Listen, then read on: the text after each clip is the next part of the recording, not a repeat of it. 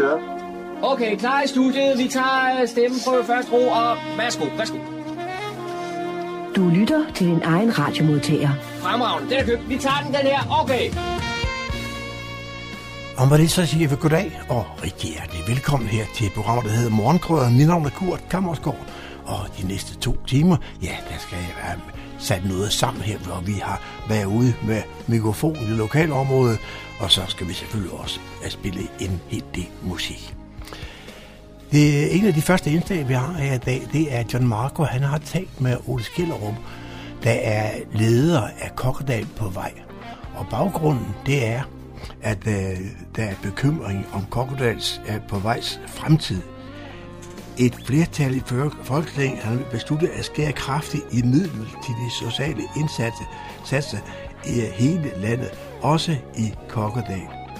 Beslutningen er i de seneste dage blevet genstand for en stor mediebevågenhed, og flere instanser kritiserer nu tiltaget og for hvordan det vil øh, med sikkerhed kan vide, at øh, det solide, solide indsats, der er blevet gjort hele tiden på landsplan, også kan fortsætte under disse forhold. Det får vi måske svar på, når John Marco han, øh, har åbnet mikrofonen for Kokkedal på vej og høre om deres problemer, eller deres er angst for, hvad der, er, det kan ske. Og hvad har vi så mere? Jo, vi har også, øh, John Marco har også været en tur ud, og han mødt Camilla Nielsen. Hun er områdebetjent hos øh, Nordsjællands politi. Han øh, mødte hende på gågaden i Hørsholm. Hør lidt om det her at være områdebetjent. Vi har også besøgt øh, Per Gyrum skolen i Nivo, og Nivo Rød hedder det vist nok. Og der har, man, har John talt med lederen og stifteren, Charlotte Bie. Og det skal vi høre lidt mere om, fordi det er jo også noget af det, der har været en hel del i vælten her på den senere tid. Hvordan og hvorledes, og skal det være større eller ikke større? Det håber vi måske, vi får svar på i det indslag, som John har lavet. Øh, så har John også lige været en tur forbi af havnen nede i øh, en niveau og få en snak med havnefoden, den fungerende havnefod, skal vi sige. Hvad der kommer ud af det, ja, det hører vi også her lige ved formiddag. Og det sidste udsendt, ja, vi skal jo også huske at sige, at vi har jo også uh, altid hvad fra humleborg.dk, det er vores hjemmeside med masser af nyheder, som damerne har kigget lidt på, og der får vi også nogle lokale nyheder for det af. Til sidste udsendelsen skal vi høre en øh, uh, høstsalme, salme, eller sang, eller hvad man nu siger. Den er skrevet af pensioneret sovnepræst Niels Johansen. Han bor nede i Kokkedal. Uh, John har fortalt lidt om den der sang, som uh, i øvrigt blev spillet ved øh, høst, høstgudstjenesten i Edel Kirke her søndag den 20. september. Så vi skal høre sangen, og måske også lidt om baggrunden for den. Det er nogle af de ting, vi skal have her de næste to timer, så jeg vil bare sige rigtig god fornøjelse. Og husk nu, husk nu, hvis det skulle knive med at få tid til at høre det hele, ja, så genudstiller vi det hele i morgen mandag. Det gør vi altid, for vi optager det, vi sender nu, og så spiller vi det i morgen mandag her på Gevinsten. Det gør vi mellem kl. 18 og kl. 20. Og allerede for på, på tirsdag, der vil du også kunne uh, hente det på, på nettet, på vores hjemmeside. Uh, der har vi så klippet musikken ud, for at ikke gøre det for langt, ikke også? Der er der kun den snak, vi nu har her. Så uh, der er for masser af muligheder for at følge med i, hvad der rører sig her lokalt. Jeg vil bare sige rigtig god fornøjelse næste to timer. Stop af og hygge dig. Det er næsten ikke værd til andet.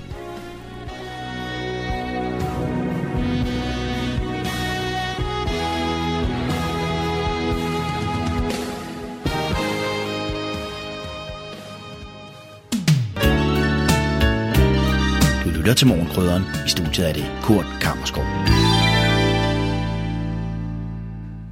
Jeg er taget til Edals Vinge i Kokkedal og er gået indenfor hos Kokkedal på vej.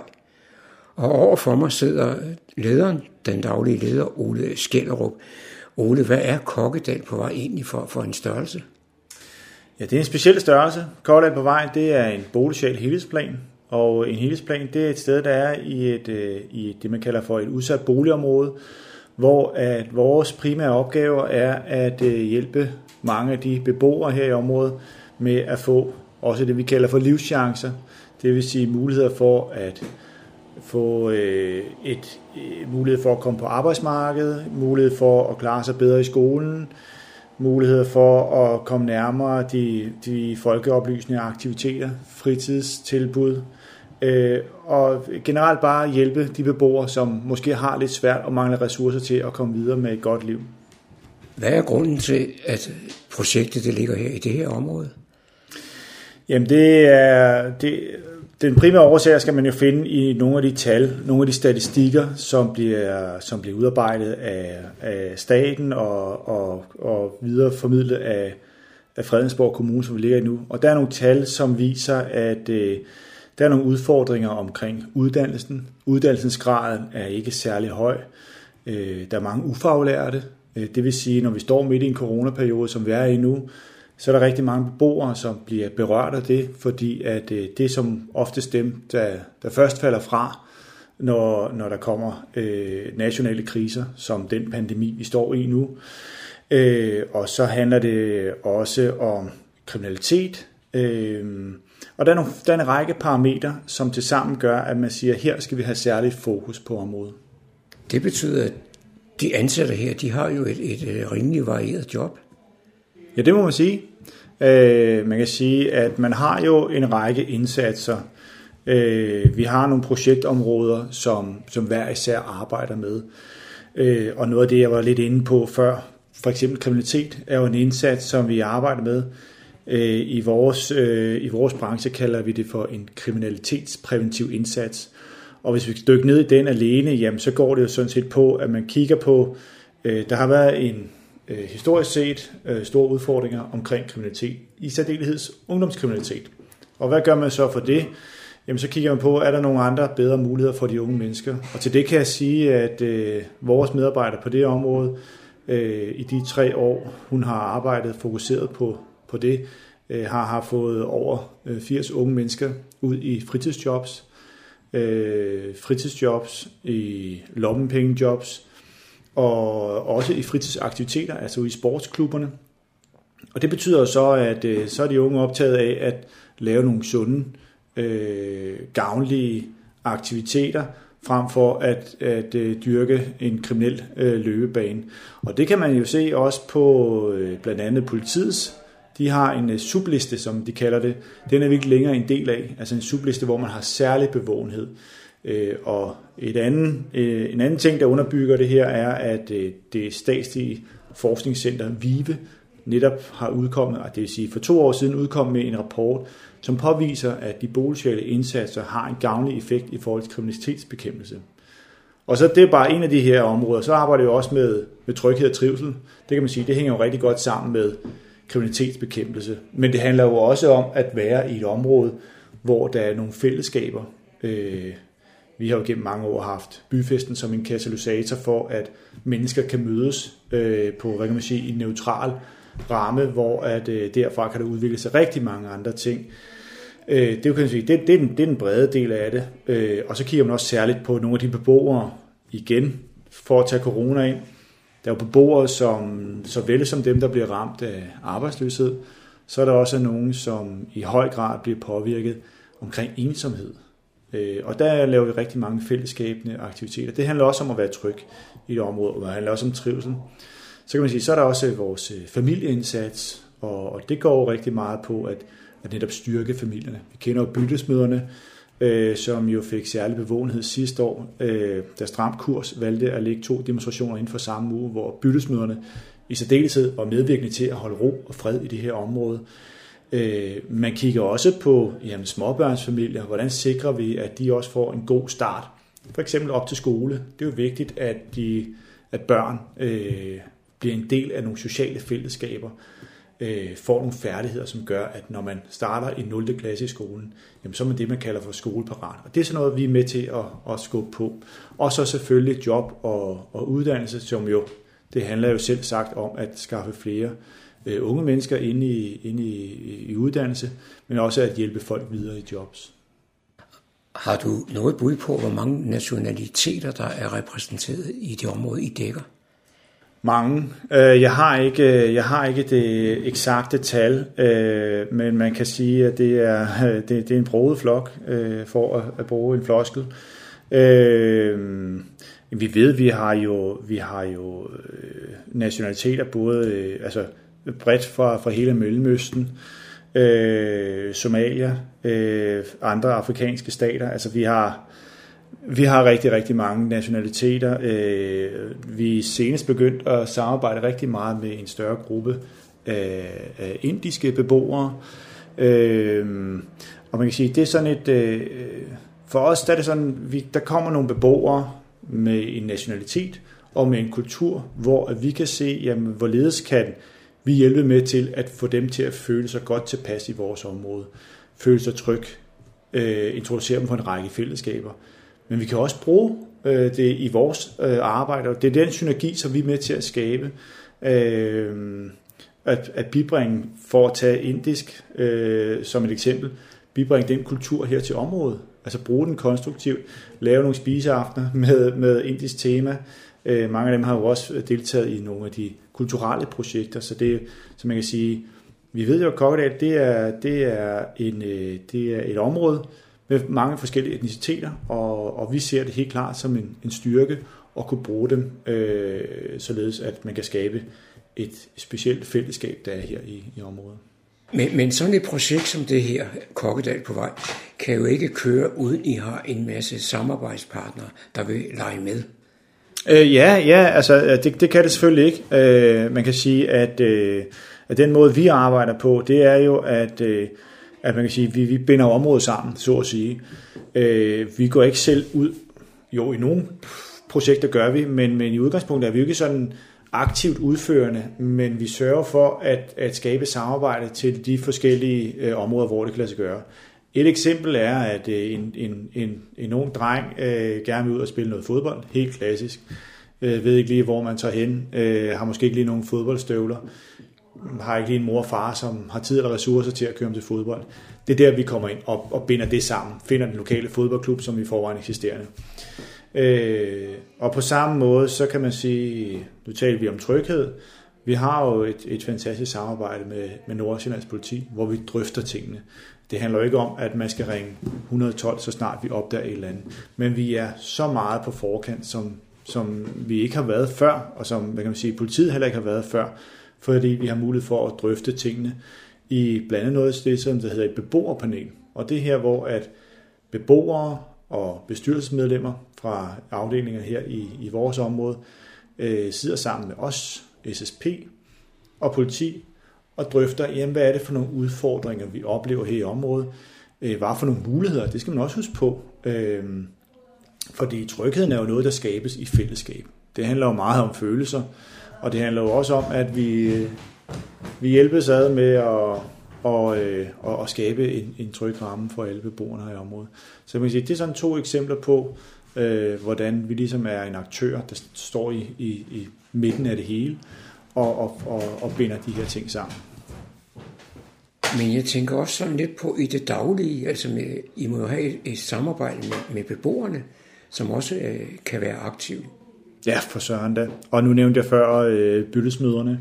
Øh, det er jo det her begreb øh, hjælp til selvhjælp. Øh, der er, jo, der er jo et stor forskel på de beboere, der er her, og man skal jo ikke stigmatisere noget, for der er selvfølgelig rigtig mange beboere, selvom man, man kan sige i professionelle termer, taler om et udsat område, så skal man også bare huske på, når man kigger og går ned af, af stierne, har jeg jo fantastisk smukt. Vi er tæt på naturen, åen og så videre. Men det er et begreb, man bruger i forhold til, at man skal gøre nogle særlige indsatser for ligesom at, at, at, at fastholde og udvikle det potentiale, som, som er her i området. Og de ressourcestærke beboere, det er jo klart, dem bruger vi jo her, fordi vi går på arbejde, men vi går også hjem igen, øh, når, når, når det går ind og bliver fyreaften. Og så er der nogle beboere, som man kan sige, jo flere vi har øje på området, og både kan kigge på øh, potentialet, øh, men også selvfølgelig på de enkelte beboere, og være med til at hjælpe øh, dem, som måtte have behov for det i en rigtig egen. Der går vi for eksempel ind og bruger øh, byttesmøderne til det. Hvordan ser den nærmeste fremtid ud? Jeg har hørt et sted, at øh, der måske skal spares lidt på området. Ja, det er desværre rigtigt. Altså, det seneste boligforlig var jo øh, ikke til vores fordel, må man sige. Der bliver nationalt sparet 100 millioner om året på, på det her område, og det kommer til at berøre vores helhedsplan her i Kokkedal. Øh, først og fremmest så, øh, så skal vi lægge sammen med helhedsplanen Niveau Nu. Øh, der har vi jo i forvejen et, et rigtig, rigtig fint samarbejde. Øh, men øh, vi kommer til at mærke en besparelse, således at øh, vi bliver reduceret til minimum halvdelen af det, vi er nu. Øh, og det er, jo, det er jo selvfølgelig et rigtig, rigtig stort problem for, for fremtiden. Og det bliver så sat i effekt, at det bliver effektueret fra 1. juli øh, 2021. Du har lige nævnt, at det kommer til at betyde øh, noget for de ansatte her i, i Kokkedal på vej. Men øh, det må da være endnu værre for de folk, der, der benytter Øh, tilbuddet. Ja, det må man sige. Øh, det er klart, øh, når, man, når, når, når vores projekt bliver beskåret, så er vi jo nødt til selvfølgelig at, at se på, hvilke projekter, som ikke kan lade sig gøre. Så, så der er naturligvis en række projekter, en række aktiviteter, tiltag og ikke mindst en række beboere, som i den grad vil blive berørt af, af den situation, vi kommer til at stå i. Det var John Marco, der havde produceret dette indslag. Hvad skulle det være? Jeg vil gerne se på en sodavand. Det er næsten det eneste, vi ikke kan klare. Men vi kan servere god alsidig lokalradio her på Nordsjællands mest voksne lokalradio, Radio Humleborg. Så må det ikke også, der skulle være noget for dig. Jeg vil gerne have en pakket ind. Jeg står her i Hørsholm Hovedgade, og øh, ved min side der har jeg Camilla øh, Nielsen. Camilla, du har en titel, og, og hvad er den? Jamen, jeg er områdebetjent i Hørsholm Kommune. Og hvad betyder det? Jamen, hvad betyder det? Jamen, det betyder, at jeg er den betjent, man kan se på gader og stræder i Hørsholm. Jeg har et tæt samarbejde med kommunen, øh, SSP. Jeg øh, skal stå for trygheden i Hørsholm. Så jeg har en del øh, arbejdsopgaver i Hørsholm, og det er simpelthen alt fra tryghed til øh, det, vi kalder bekymringssamtale med unge, som måske er ved at komme ud i noget snavs. Det er cyklistprøver, det er skolekontrol. Øh, så den, det er sådan lidt forskellige opgaver. Og hvornår tiltrådte du i jobbet her? Jamen det gjorde jeg øh, omkring 1. januar, men kom først rigtig til omkring øh, marts grundet øh, noget sygdom. Men øh, så 1. marts var jeg tilbage her i Hørsholm. Og så forstår jeg, at du har haft en, en rigtig god mentor, nemlig din forgænger. Ja, jeg har haft Henrik Sur. Øh, ma- mange troede faktisk, at Sur var min far, fordi det kunne han sagtens have været. Men øh, Sur øh, var jo områdebetjent i Hørsom, og jeg har overtaget Hørsom efter ham. Øh, så der er noget at leve op til, kan man sige. Men jeg formoder, at du ikke er startet med det her job. Hvor længe har du egentlig været i, i politiet? Jeg er ansat i politiet i 2012, øhm, hvor jeg har kørt øh, primært beredskab. Så har jeg været i det, der hedder UCN, som ligger op øh, på Kongevejen i Birkerød, og er, en afdeling omkring udlænding. Og så har jeg så været områdebetjent, og det har jeg så været de sidste to år. Det at være områdebetjent i forhold til det, du lige har nævnt, er det sådan en slags pensionisttilværelse? Det vil nogen måske tænke. Øh, jeg vil sige, at der er ikke så mange blå blink mere, men øh, det er et andet øh, vinkel på politiarbejdet, og det, hvis du spørger mig, så har det en stor effekt. Jeg får lov til at dykke ned i, i de forskellige sager og bruge tid på at lære borgerne at kende, de unge mennesker, danne nogle gode relationer, fordi relationer i mit arbejde er noget af det vigtigste. Det er der ikke så meget tid til, når man kører patrulje. Der er det hektisk, og der bliver du styret af vagtcentralen til de forskellige opgaver, der nu er på den pågældende dag. Du har på et tidspunkt udtalt, at du er her for borgernes skyld. Ja, det kan man jo sige. Altså, når jeg går op og ned ad gågaden, jamen, så er jeg jo for at skabe tryghed for borgerne og skabe en dialog med borgerne.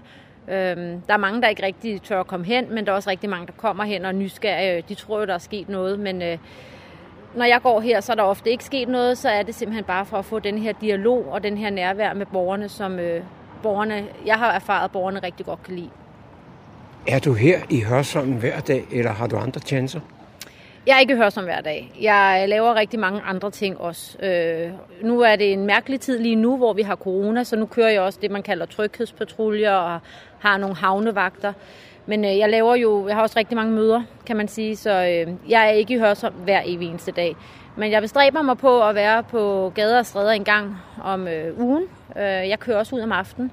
Det kan både være civil, men det kan også være i uniformen. Øh, og grund til, at jeg møder om aftenen, det er jo, at der får jeg nogle andre, det er et andet klientel at se. Øhm, jeg vil også rigtig gerne i dialog med de unge. Øhm, så jeg, er ikke, jeg, har ikke hver, jeg har ikke hver dag, men jeg er her ofte. Og nu har du været her i en periode. Er du ved at lære øh, folk at kende, der kommer her i byen? Nej, det tager lang tid. Det tager rigtig lang tid øh, at lære folk at kende, og det, øh, det er ikke noget, der bare er klaret på et par måneder. Det tager år. Øhm, jeg vil sige det sådan, at øh, min tætteste samarbejder, samarbejdspartner Ulrik, som er SSP'er i Hørsom, har været her i Hørsom i 22 år. Øh, han har også lært mig godt op, øh, og jeg ser mange af de unge, men at kende dem, det kan man ikke sige. Jeg er ved at få et overblik over, hvad der foregår i Hørsholm, og jeg taler ofte, no, ofte med de samme, men, men jeg kender ikke folk endnu. Det tager tid. Nu har du nævnt begrebet SSP et par gange. Mm. Kunne du gå lidt dybere ned i, hvad det er? Jamen SSP, det er skole, social, social og politi, så øh, jeg er jo så pedet i SSP, ikke? Så øh, når kommunen er repræsenteret, så øh, er jeg også repræsenteret, og så er det der, vi vender og drejer de problematikker, der kunne være i netop Hørsholm Kommune. Det vil sige, at du kommer også på kommunens skoler? Det gør jeg også, og i dag har jeg som sagt været på Hørsholm skole, hvor at, øh, der er lidt problemer med det trafikale. Så der har jeg været op og lavet noget kontrol derop, så jeg kommer også ud på skolerne. Det er også mig, der står for cyklistprøverne for 3. og 6. klasse i Hørsholm Kommune. Så øh, jeg har aktivitet på skolen. For nogle år siden, der kunne man møde politibetjent på gaden.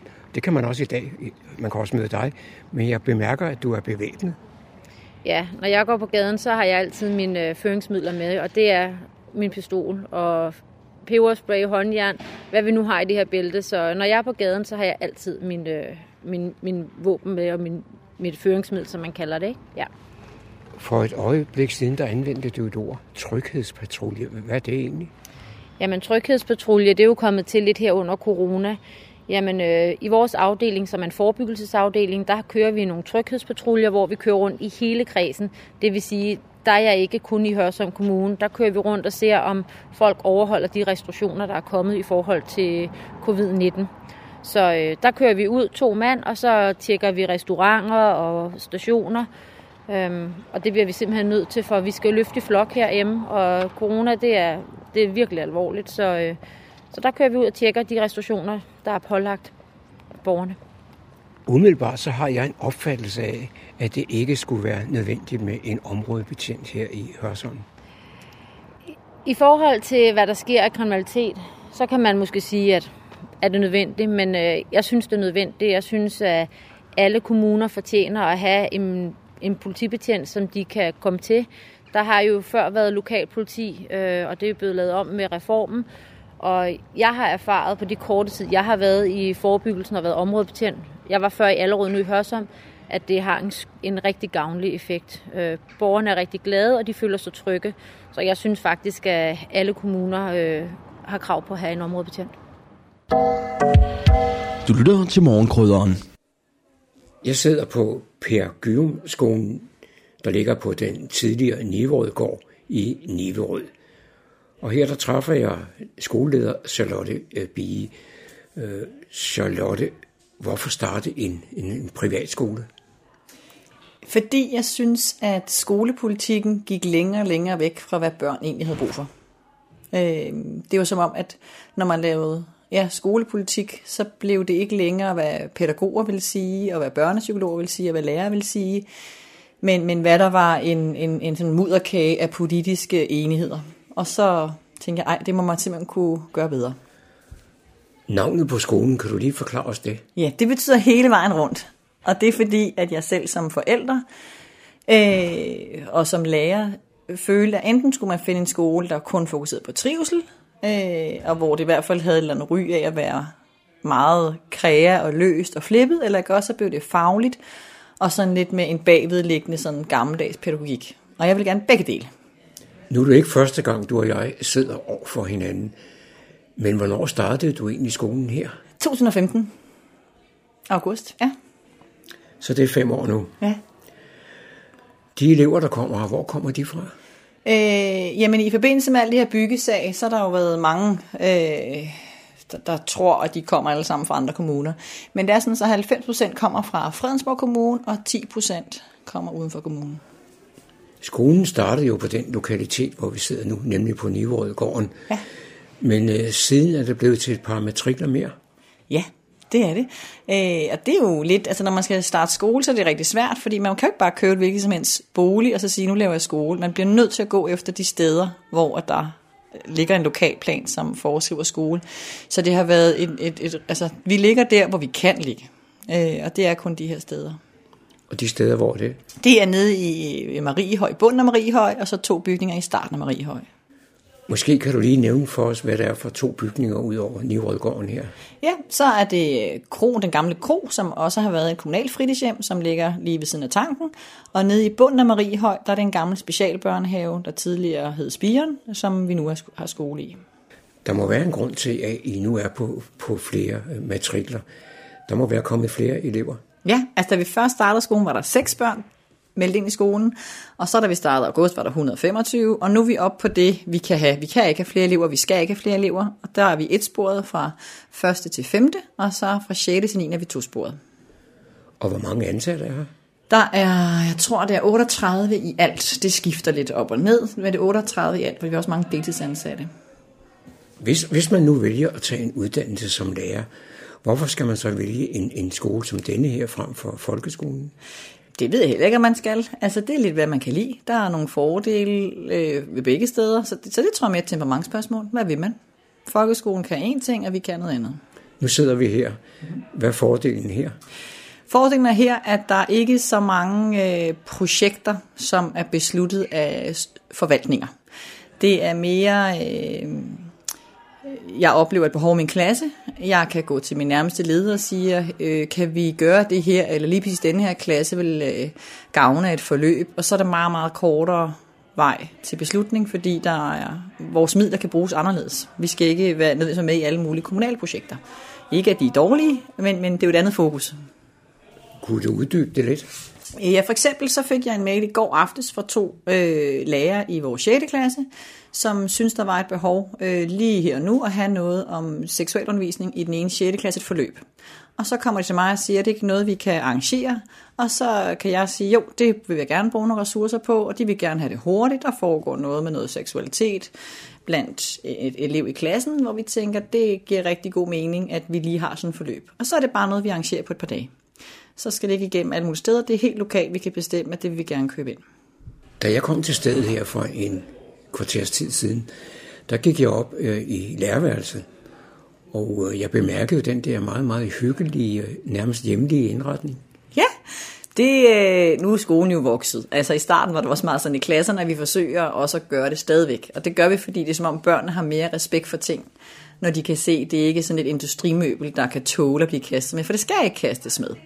Øh, så derfor så er alle vores møbler, øh, eller ikke alle, vores sådan, bord og stole er helt normalt gamle bord og stole, øh, men der er spejle på væggen, og billederne på væggen, og reoler hjemmefra og sådan noget. Så det er sådan egentlig med vilje, jeg går og pusser lidt om lærerværelset, og ja. Det vil sige, at du går på loppemarkedet i weekenden? Jeg går rigtig meget på loppemarkedet. Hele vores, al, fritidshjemmets, al vores legetøj er på, på loppemarkedet. Vi var inde på, at skolen er blevet udvidet. Mm. Er der planer om at udvide yderligere? Øh, altså, hele vores skole har 1300 kvadratmeter. Det er øh, meget, meget lidt til små 300 børn. Så vi vil gerne have lidt mere plads. Vi vil ikke have flere elever, men vi vil gerne have lidt mere plads. Øh, så vi vil gerne øh, have 600 kvadratmeter mere, og vi er stadig nede i peanuts afdelingen. Jeg kan fortælle, at Kokkedals skoles lærerværelse er 960 kvadratmeter. Så mere for at sammenligne, så har vi øh, ret få kvadratmeter. Så ja, vi vil gerne have 600 kvadratmeter mere, end vi har nu. Så vi ja, får lidt mere plads, men det er ikke meget. Altså, det er stadigvæk en lille skole.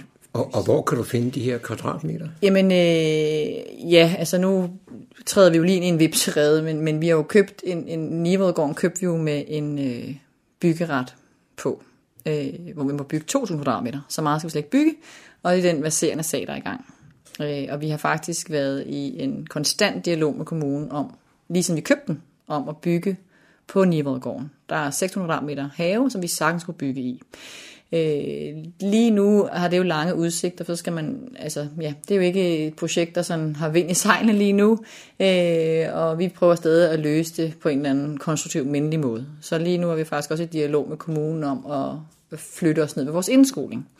Men, men det er jo, altså skolen kan ikke gøre mere, øh, fordi vi, vi, vi har brug for, at kommunen gør det, kommunen kan juridisk. Så har jeg set i den lokale presse, at naboerne også blander sig lidt i, i dine eventuelle udvidelsesplaner. Ja, det kan jeg godt forstå, for vi ligger også meget tæt på deres boliger. Så det, jeg kan godt forstå det, og de er jo også lidt, ligesom skolen, fanget i en historik af planforhold og afgørelser og købsal og sådan noget. Så øh, jeg kan godt forstå, at de, de blander sig. Ja. Nu er det ikke nogen hemmelighed, at år 2020 har været lidt specielt. Mhm. Hvordan er det gået her? Øh, men tænker du på covid-19?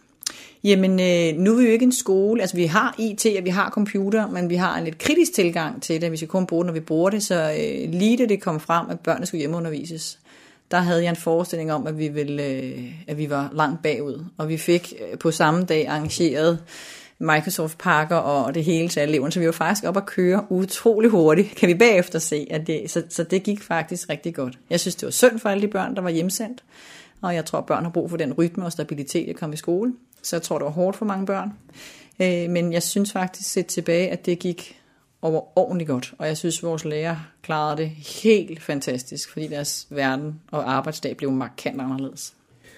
Har I haft sygdomme inden for væggene her?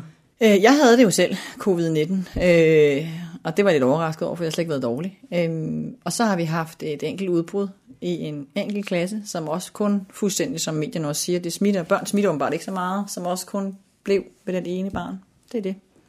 Du nævnte et eller andet med, at øh, computer og med mere, det er ikke noget, I bruger i dagligdagen, eller? Altså fra 7. klasse frem bruger vi det. Øh, men men øh, vi bruger det ikke hele tiden. Vi har både portaler, men vi har også rigtig mange fysiske bøger, og vi har det slet ikke i vores indskoling. Øh, så, så nej, der har vi helt klart en, øh, en meget anderledes tilgang end mange andre skoler. Hvorfor har I, har I valgt den linje? Det er fordi, at børn bruger, har for meget skærmtid i forvejen. Og når de så er i skole, så er de brug for at lege. Og de børn, der tyr rigtig meget til iPad'en, de har endnu mere brug for at lege og øve sig at lege. Øh, og fordi at øh, det er ikke fordi jeg siger at det er dårligt at sidde og spille, men børn spiller så rigeligt. Og jeg synes at sådan noget med at kunne skrive, helt normalt skrive, så man kan læse det, øh, kunne finde ud af at starte en leg, uden at den skal være centreret om en skærm. Jeg synes det, altså nu kan jeg jo ikke spå ind i fremtiden, men jeg tror vi kommer til at stå om 100 år og sige, kan I huske dengang, hvor børn fik skærme? Bare sådan uden videre. Men der er jo også nogen, der kender Charlotte Bie fra en lidt anden vinkel. Og så kunne jeg godt finde på at spørge, kan du stadigvæk passe både skolen og byrådets arbejde? Altså, jeg tror alle andre i byrådet, skal jeg siger, er det ikke næsten alle andre? Ah, der kan godt være et par enkelte pensioneret, men ellers så har alle andre også et arbejde. Øh, og det kommer også an på, om man synes, at det er en fordel eller en ulempe, at man kender noget til det, man skal beslutte. Øh, så øh, jeg synes, det er en- en styrke at vide en lille smule om det, man laver. Jeg har ikke planer om at lave en aftale med dig nu. Men har du en formodning om, at vi snart skal mødes øh, over mikrofonen igen? Det kunne da være hyggeligt. Der kunne ske mange ting. Du har ikke noget på tapetet? Øh, altså, øh, vi har da hele tiden noget på tapetet. Øh, nu ved jeg ikke, hvad det er, du tænker på. Er- Jeg tænker overhovedet ikke. Jeg Nå, vil bare okay, høre, om ja. du har noget, som jeg ikke ved. Øh, nej, det tror jeg egentlig ikke. Altså, øh, nej, det kan jeg ikke. Vi vil gerne starte en børnehave, men det er ikke rigtig nogen hemmelighed, og det også afhænger af bygningerne. Du lytter til Radio Humleborg, din lokalradio i Fredensborg og omegn. Så er det igen gået hen og blevet tid til lokale nyheder og informationer, hentet fra Humleborg Online. Mit navn er Daniel Jørgensen. Jeg er så glad for min cykel, lød det ud over musikanlægget, da 40 friske børn og voksne i midten af september deltog i et cykeloptog rundt på Kokkedals stisystemer for at markere lanceringen af et nyt cykelkort. Kortet er et super godt initiativ. Det er længe siden, jeg har cyklet, og nu, når jeg skal til at starte med at cykle igen, så er det godt at vide, hvilken stier, cykelruter jeg kan tage, forklarede en af deltagerne efter en vellykket cykeltur. I Kokkedal er der i 2019 sat skilte op på cykelstierne, så det er nemmere at finde vej. Det nye cykelkort skal understøtte indsatsen og inspirere lokale samt gæster til i højere grad at tage cyklen rundt i byen. Kortet kan fås på bibliotekerne i kommunen. Det er værd at bemærke, at der også i Fredensborg er ved at blive sat nye cykelskilte op, så må ikke, at der også kommer et cykelkort her. I efteråret kan man få masser af læseinspiration ved en række booktalks på Fredensborg, Humlebæk og Niveau Bibliotek eller hjemme hos dig selv. Savner man læseinspiration, eller er man bare altid på udkig efter en god bog, bør man lægge vejen forbi et af de lokale biblioteker, når de holder et af deres booktalk arrangementer. De første arrangementer er blevet afholdt i september, men fortsætter i oktober måned. Den 20. oktober er det på Niveau Bibliotek med overskriften Lille bog, stort hjerte. Den 22. oktober er det på Fredensborg Bibliotek med overskriften Havebøger og klimafiktion. Og på Humlebæk Bibliotek, også den 22. oktober, er det Historiens Vingesus. I november gentages de tre arrangementer på de øvrige biblioteker. Alle booktalks var cirka 3 kvarter med start kl. 16.30, og det er gratis at deltage. Man skal bare møde op uden tilmelding. Alle tegneglade børn får nu mulighed for at udfolde deres kunstneriske evner eller få dem rettet til, når Kunstmuseet Louisiana i Humlebæk indbyder til tegneskole for børn i aldersgruppen 7-12 år. Lys, spejlinger, fortællinger, tyngde og lethed er efterårets temaer på tegneskolen. Vi skal eksperimentere med tegning og udforske enkelte værker, som udstilles netop nu på Louisiana, skriver Louise Havberg, der er leder af børnehuset på Louisiana i en pressemeddelelse. Vi kommer til at arbejde med processer og eksperimenter inden for tegning med forskellige formater og størrelser. Vi skal tegne med kul, blyant, kridt, tusch, akvarel samt tryk, hvor vi undersøger grafiske virkemidler som positiv, negativ og gentagelsen. Tegneskolen starter tirsdag den 29. september og løber over ni gange med pause i i efterårsferien. Tegneskolen afsluttes med fernisering i Louisianas børnehus lørdag den 12. december kl. 11, hvor familier og venner er velkomne. Læs mere på louisiana.dk under Louisiana Børnehus. Læs disse og andre lokale nyheder og informationer på www.humleborg.dk. Jeg er din vært. Jeg hedder Daniel Jørgensen.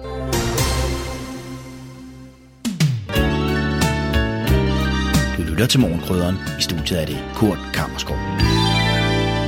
Den største nyhed siden USB-stikket. Nøgen morgenradio og web-tv. Programmet, der ryger lige ned med morgenkaffen.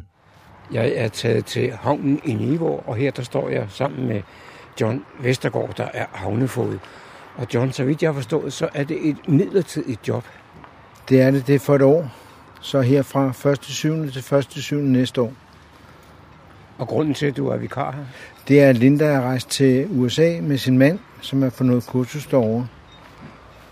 Det, jeg er mest interesseret i at vide, det er, hvordan uh, sæson 2020 er gået. Nu har vi jo haft det her forbandede coronavæsen. Ja, det har vi. Det kan ikke undgås. Uh, eller det kunne måske. Men uh, hvad hedder det? Vi har haft en fin sæson. Vi har haft uh, færre uh, gæster, uh, som i forhold til, hvad der plejer.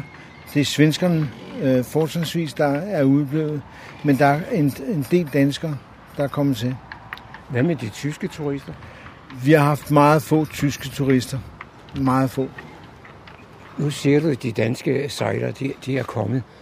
Men jeg formoder også, at dem, der holder til i havnen fast, de har ikke ligget på den lade side. Det har de ikke. Øh, de har også sejlet. Øh, hvad hedder det? Der har været meget aktivitet frem og tilbage med både. Så ja, de, de har gjort deres til det. Har der været andre aktiviteter end dem på vandet? Har der været noget på selve havnen? Uh, nej, der har ikke været noget på selve havnen. Udover det, som er skabt af, af hvad hedder det, uh, gæsterne. Det vil sige, at livet på havnen, det har ligner det, som vi altid har set. Er en lille smule sværere uh, end ellers, uh, men uh, ja, så ligner det sig selv. Har, har du nogen fornemmelse af, hvordan det er gået for de her forskellige udskænkningssteder, om de har haft nok at lave? De har også været ramt af corona, så øh, det er gået lidt tilbage for dem. Øh, vores caféer har haft lukket i en vis periode, øh, og har så genåbnet i kortere tid, og så lukket igen. Nu står vi så herude på, på Mole B, og øh, som vi kan høre, så er der nogle maskiner i gang i, i, i baggrunden. Når I nu har haft sådan en sæson som den her, så er der vel også blevet lidt tid, mere tid til vedligeholdelse? Uh, det kommer det til at knive lidt, fordi at uh, folk har været hjemsendt. og ikke har øh, kunne komme. Så øh, det er sådan lidt med begrænset antal. Men nu kan jeg se her på månen, der ligger jo en masse materialer. Ja, det er, vi er ved at sætte en ny flydebro op, eller lægge en ny flydebro op. Så hvad hedder det, den er vi gået i gang med nu her. Og skal være færdig her øh, sidste på året. Så bliver der trods alt tid til lidt vedligeholdelse. Lidt gør der. Det kan ikke undgås. Det skal der også. Nu er jeg også sådan lidt af den nysgerrige type. Øh, hvad er din baggrund for at fungere som, som havnefugl? Jamen, øh, min baggrund er, at øh, jeg kommer fra et job øh, førhen øh, i Svanemøllen, hvor at, øh, jeg var i 12 år, og så gået pension. Og så fik jeg ikke lov til at gå på pension så længe. Øh, hvad hedder det? Fik et halvt år, og så måtte jeg afløse Linda. Det vil sige, at du har været havn, havnefod i Svanemøllen? Ja, det har jeg. Og øh, øh hvad hedder det? jeg er uddannet i erhvervsstykker og været i Falk øh, i 30 år. Så det er sådan min baggrund for at gå ind i det her. Når nu jobbet her på, på havnen i Niveau er slut til, til i juli måned 2021, hvad skal du så lave? Så er jeg gået på pension. Så, så skal jeg hygge mig og dykke lidt og hvad hedder det, sejle. Du har selv båd? Jeg har ikke selv båd, jeg er med på en. Så det, det kommer tiden til at gå med.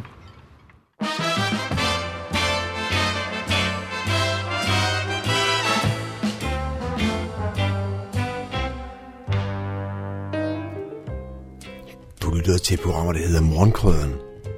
En hver lighed med nogen anden eksisterende radioprogram må sige at være ren helt.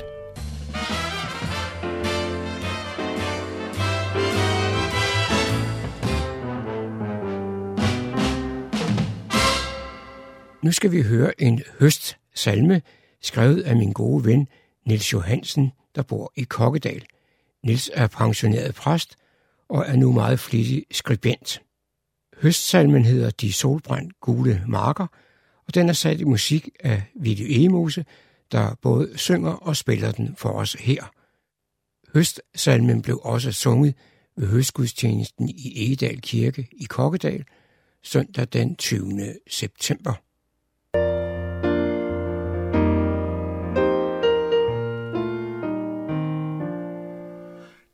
solbrændt gule marker og første skoledag fortæller, at vores sommer som ferie er lagt bag. Men hver en mark og have langs stranden, hvor vi går, er som en gavmild gave igen, i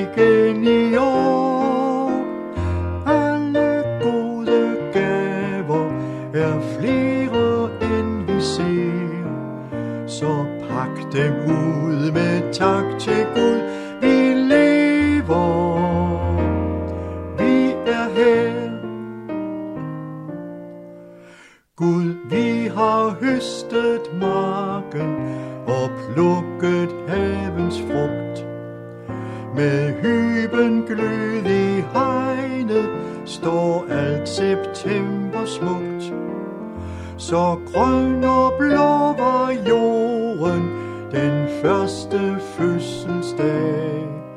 Men kan vi stadig hejse vor klodes grønne flag?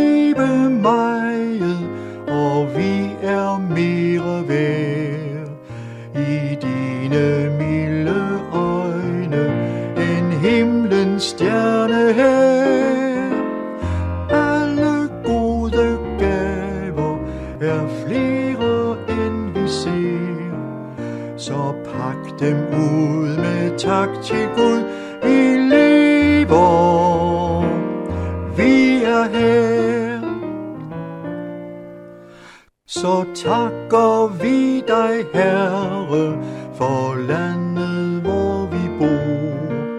For frihed, fred og leje, for ord som far og mor. Familiens hverdagskære, en ven, der viser vej. Guds gaver har et ansigt, et navn som du og jeg.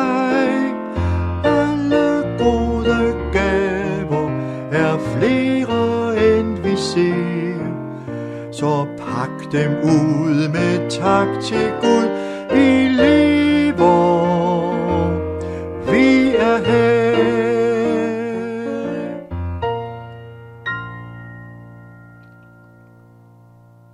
Det var John Marco, der havde produceret dette indslag.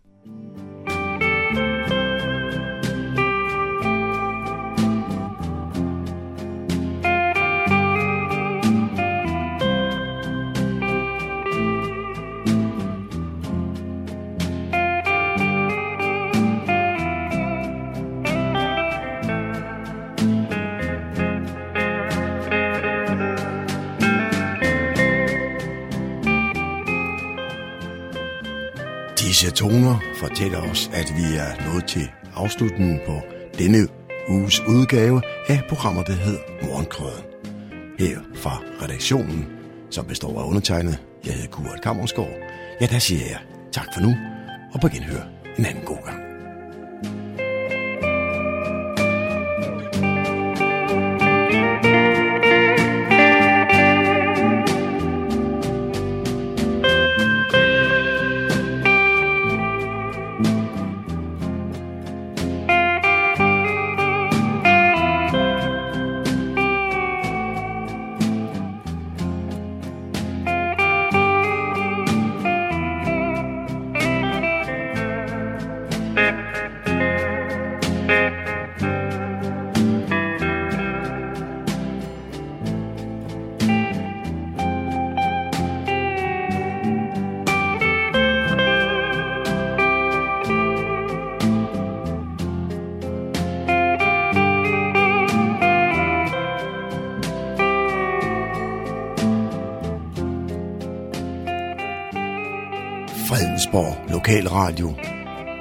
Gamleborg. Nordsjællands mest voksne lokalradio.